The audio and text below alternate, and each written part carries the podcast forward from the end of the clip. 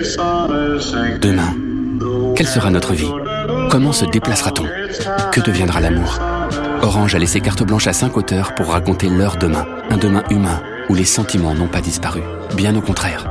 Écoutez Hello Demain, le podcast d'anticipation positive d'Orange. Sur orange.com et toutes les apps de podcast. Bonsoir, ici Arnaud Delagrange, voici l'éditorial du 14 décembre. Charme évaporé. Les grandes aventures s'arrêtent parfois au coin de la rue.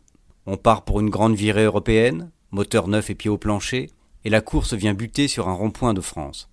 Les Gilets jaunes viennent de porter un sacré coup à la stratégie européenne d'Emmanuel Macron. Le maintien du déficit sous la barre des 3% était la clé d'une crédibilité française retrouvée, le dérapage annoncé la sape dangereusement. Il y a peu, Emmanuel Macron était pourtant le hussard fougueux de l'Europe. Il allait faire briller un nouveau soleil après l'ombre du Brexit et bousculer les forces obscures du populisme. Ses premiers discours ne manquaient pas de souffle, il est vrai. Aujourd'hui, la presse allemande compare la France à une nouvelle Italie. L'Italie, elle, se gauze des ennuis de celui qui la fustigeait. Et les pays du Nord haussent ses épaules devant cette France si brouillonne. Avant même cette poussée de fièvre jaune, la marche européenne du président français était déjà contrariée. Les réticences et difficultés allemandes, comme la nouvelle donne italienne, avaient plombé les projets de refondation français. Le creusement de notre déficit budgétaire risque de l'écouler définitivement. L'effet est désastreux. Même si l'urgence, réelle, est évoquée, le donneur de leçons s'affranchit lui-même des règles.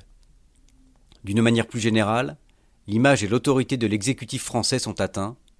Difficile, après cela, de prétendre au leadership. Sera-t-il possible de retrouver cette crédibilité perdue? Rien n'est jamais sûr. Mais la seule voie est de remettre la France au carré, de réaliser ces réformes structurelles éternellement repoussées. Lors de sa première rencontre avec Emmanuel Macron, Angela Merkel avait cité Hermann Hesse. Au début de toute chose, il y a un charme, avait-elle dit rappelant que la magie ne peut durer que s'il y a des résultats.